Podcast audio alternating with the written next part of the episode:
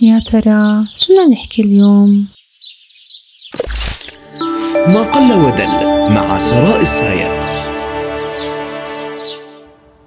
رح نحكي اليوم عن الفرق بين الخبز والأرز، أيهما صحي أكثر؟ شو بتتوقعوا مين صحي أكثر، خبز أو أرز؟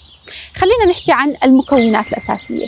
القمح اللي هو بيجي منه مادة الجلوتين هو المكون الأساسي عندنا إياه للخبز، فهذا القمح صار عليه تعديل جيني كثير وصار في عندنا حساسيات كثير ضد مادة الجلوتين اللي هي بروتين القمح، مشان هيك احنا بكل الحميات عم نبعد عن الجلوتين. يجي موضوع الأرز، الأرز صحي أكثر ليه؟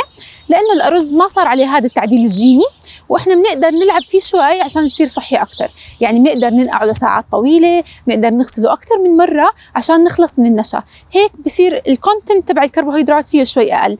طبعاً إذا عم ناخذ الأرز البني بنكون عم نعمل إشي صحي كثير أكثر لأنه ما عم بيرتفع عندنا سكر الدم فجأة، فالجلايسيميك إندكس بيكون أحسن. العيش بنمط صحي يبدأ من هنا.